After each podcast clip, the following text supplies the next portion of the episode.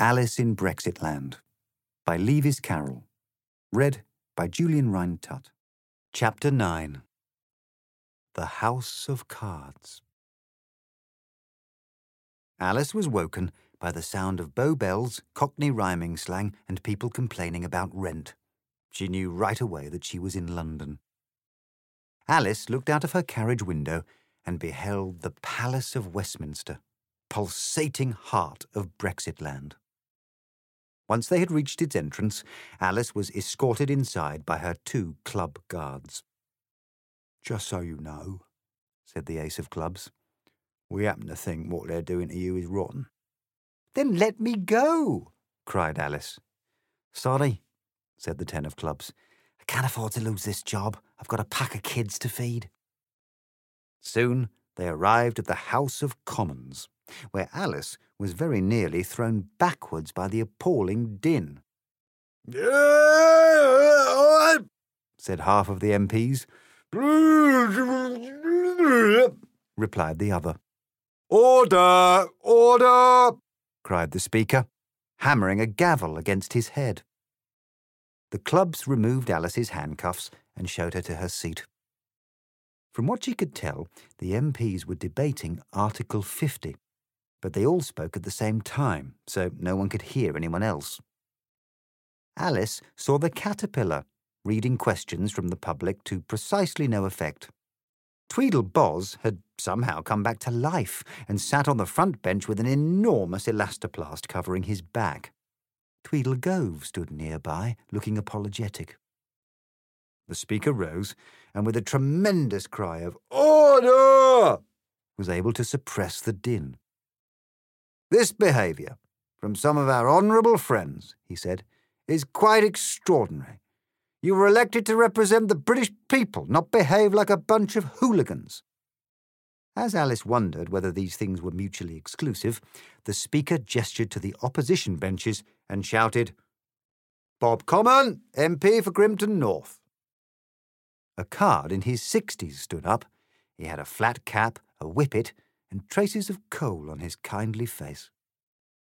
Mr. Speaker, he said, like many MPs, I find myself in a geek tough spot. Grimpton voted to leave by 92%. Now, I want to listen to the voices of my constituents. But now that I've seen leads us to believe that Brexit would make their lives any better. So for that reason, I call upon my fellow Labour MPs to vote against. Suddenly, the caterpillar leapt to his feet. Alice had never seen him so animated.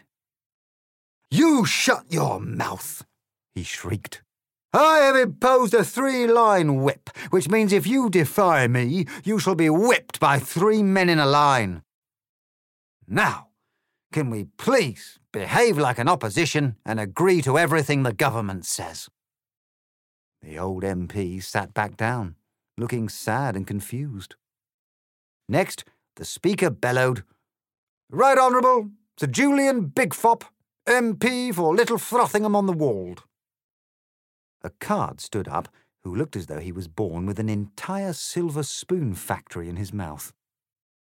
He had floppy hair, a tweed three piece suit, and, for some reason, wore a monocle in each eye. Mr. Speaker, he said, as the House knows, I've been ardently pro Brexit throughout this debate. It was my belief that our country needed change. However, I should be remiss were I not to acknowledge that there are those who fear said change. Decent folks, whose minds have been warped by the naysayers and the remoaners. I hope that I may set their minds at ease with the following very clear explanation of how Brexit will work. A Brexit is a numptious thing, its huppish boons are clear. No Fandan's heart will fail to sing once glamsome Brexit's here. We'll have so much more limberlick and plap-plap in our zeets. No longer shall we jome and jick at nugglers on our streets. The British Ud, with Vixful Meb, his silm lit up with ye, and pockets full of grants and pebs will cry, To-mo, to-me. So raise a glass of sloppy wame and stuff your face with merle. Let Brexit be your firstborn's name, Brextina for a girl. And clet not if you think my words sound quiggly and bemimed. Have faith in Britain, not the nerds who say we're gurking splimed. Don't frumulgate your poor brain so. There is no cause to flex it. The only thing you need to know is Brexit does mean Brexit. With that, the card fell poshly to his seat, and the surrounding MPs let out a that shattered glass and loosened bowels. Alice gazed at them in horror. Are these fools really to decide our future? she said. They spend most of their time mooing like cattle, and when they do talk, it's absolute nonsense. Just then, the Queen of Heartlessness silenced the room with a deafening, Off with their heads! Drawing herself to her full regal height, she approached the dispatch box. The general public have spoken, said the Queen. And they have spoken clearly. No matter what some fancy mathematicians might say, we all know that 52% is basically the same as 100. The fact of the matter is, the people want Brexit, and they want it hard. For that reason, I have commissioned the world's largest catapult, one big enough to hold the entire nation. I call this device Article 50. When I trigger Article 50, Britain will be thrown into space and fly straight into the sun. Only then shall we be truly independent. A majority of MPs cheered and applauded, for they agreed that this was a tremendous idea. The ones who disagreed kept quiet, in case anyone accused them of being out of touch. As for Alice, she could no longer hold her tongue. She raced to the middle of the chamber and climbed up on the dispatch box. All eyes were on her, but Alice felt no trepidation, for she knew what she needed to say. Are you all mad? she cried, then rounded on the caterpillar. You! You claim to oppose Brexit, and now you're telling MPs to vote for it in its most destructive form. Hmm, yes, said the caterpillar. I am pretty rubbish. And you, said Alice, turning to the Queen. How can you say the public made a clear decision? All they had to go on was a series of grotesque creatures telling them riddles and lies. The Queen would have made her usual response had Alice not immediately moved on to Tweedleboz. What is wrong with you? said Alice. This is about people's lives, for God's sake. You can't just play games like you're in the debating society. Jumbly wumbly, said Tweedleboz, which wasn't even a phrase. And you can't just go making stuff up, said Alice. I can think of, oh, I don't know, 350 million reasons why not. Tweedlegove rose to his feet. You're right, he said. I shall go off into the woods to sit on a log and think about what I've done. Once he was gone, Alice took a deep breath and began her closing statement. Look, she said. Politicians lie. I may be seven years old, but I'm well aware of that. They lie, and they're not always wicked for doing so. We live in an incredibly complex world, and there can be good reasons to lie. The right lie, in the right circumstances, can save someone's feelings or even their life. And so we swerve, we finesse, we give partial answers, whether we're the Prime Minister or a schoolgirl. That's just how the world works. But, ladies and gentlemen, there is a difference between massaging the truth and murdering it. When we abandon the idea that there are basic facts that unite us all, we lose the ability to connect with anyone. Pausing a moment, Alice wondered if she'd been changed once more, for her vocabulary seemed greatly enhanced. Perhaps you will say that truth does not matter, she continued, that it's merely the relic of a bygone age, as defunct as phrenology or the penny farthing. However, in taking such a view, you condemn us all to chaos, for when we throw away the truth, we create a vacuum, a vacuum that is soon filled by the worst aspects of humanity, our fears, our superstitions, our darkest and most primal instincts. So go ahead. Vote for this mad legislation. Tell yourself you're respecting the will of the people, or that it's not worth the pain of opposing, or that we'll be able to sign some cushy deal with President Egg. But as you vote, do so in the knowledge that you are walking our country off a cliff and revealing yourselves to be nothing but a pack of spineless frauds. The MPs had been listening quietly up till then, but this was a bridge too far. Alice had questioned their integrity, and the outrage was felt across party lines. Rising as one, they unleashed an ear splitting cry of Bwah! In the face of this heckle, Alice became angrier and angrier, until once again she felt herself beginning to grow. She quickly shot up to the size of an elephant, and MPs scattered in every direction to avoid her expanding feet. This time Alice was so furious that she not only filled the room, but kept on going, and her limbs tore through the building as though it were a doll's house. Alice did not stop growing until she towered over London, some 6,000 feet tall. Birds flew around her fingertips, and clouds left dewdrops in her hair. Alice could now see the whole of Brexit land spread below, and she thought of all the people down there who would have to endure their leader's madness. It seemed a shame to Alice, for while Brexit land had its flaws, all too many, in fact, she could not help but be fond of the place. At any rate, she did not feel it deserved to be hurled into the sun. Far below, Alice could just about hear the Queen cry, I Higher the catapult! And with a great yell, she felt herself flung up, up, up into the sky. Chapter 10 It was all a dream. Alice awoke with a yell. Darling, what's the matter? said her sister. The catapult, said Alice. They've thrown us into the sun.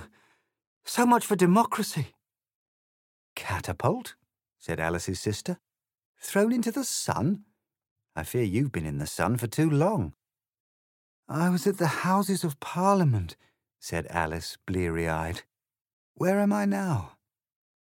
My dear Alice, said her sister, you and I are where we've been for the past few hours, sat here on the river bank. Why, what a long slumber you've had. Alice looked around. All was as it had been, pleasant, green, and tranquil. An evening sun glowed through the trees and gilded the lazy river. So there was no white rabbit, said Alice. No drunken tea party, and no Tweedle brothers. No socialist caterpillar, no heartless queen, no hateful egg. Her sister let out a tinkling laugh. No, you silly thing, she said. None of those creatures were here. And, said Alice, we haven't voted to leave the EU. Leave? said her sister.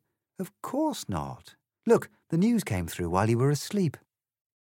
Alice's sister held up her Samsung with its browser open on the BBC homepage. A huge headline declared, No to Brexit. Remain prevails with 99%. And thank goodness for that, said Alice's sister, for the alternative would have been mental. Oh, said Alice, I can't tell you how pleased I am.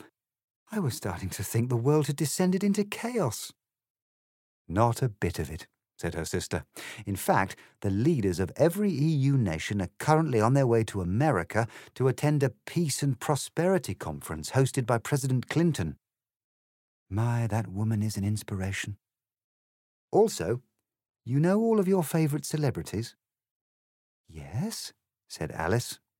Well, not one of them has died. Not Prince, not Alan Rickman, and certainly not David Bowie. Oh, thank goodness, said Alice, for had we lost the thin white duke, I should have been beside myself. The more Alice thought back on her adventures, the more relieved she was to have woken up. She saw now that she had been wrong to wish away facts and figures. for one should never make a decision solely with one's gut. That road led to Brexit land, and while it was certainly an interesting place to visit, to live there permanently would be a nightmare. Deep down, thought Alice, I should rather exist in a world that's a bit boring than one with no rules whatsoever. Just then, something occurred to Alice, and she turned back to her sister. May I read your book? said Alice. The one about the EU? At first I thought it looked horribly dull, for it had no pictures or conversations. But now I realize I should like to understand the subject. I'm not going to lie, said Alice's sister. It is very dull. But of course you may read it. Now, she said, rising to her feet, let's go and have some supper. Alice took her sister's hand and set off home, towards a child life of political stability and happy summer days. However, as they walked away, she noticed a dark shape on the bough of a nearby tree. It was the Cheshire Cat, smiling down at her. You, me, and political correctness, he said. We've all gone mad. How can this be? cried Alice. Was I dreaming then, or am I dreaming now? Am I in a sane world dreaming of madness, or a mad world dreaming of sanity? Which do you think it was? A post truth poem.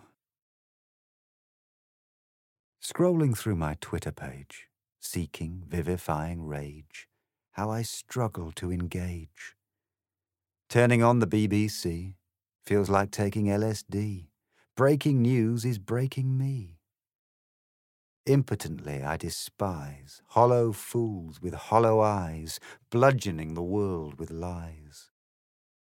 Give my brain a stomach pump, nowt to like and lots to lump in the age of Donald Trump. Nonetheless, we can resist. Though the liars tweet and twist, light still penetrates the mist. Not all illnesses have cures, but in spite of orange bores, life's great symphony endures, and its melancholy theme notes of laughter shall redeem. Life is more than just a dream. That was Alice in Brexitland by Lewis Carroll, read by Julian Rhind Tutt. We hope you enjoyed these chapters from Alice in Brexitland, taken from the best selling book by Lewis Carroll, out now in all good bookshops.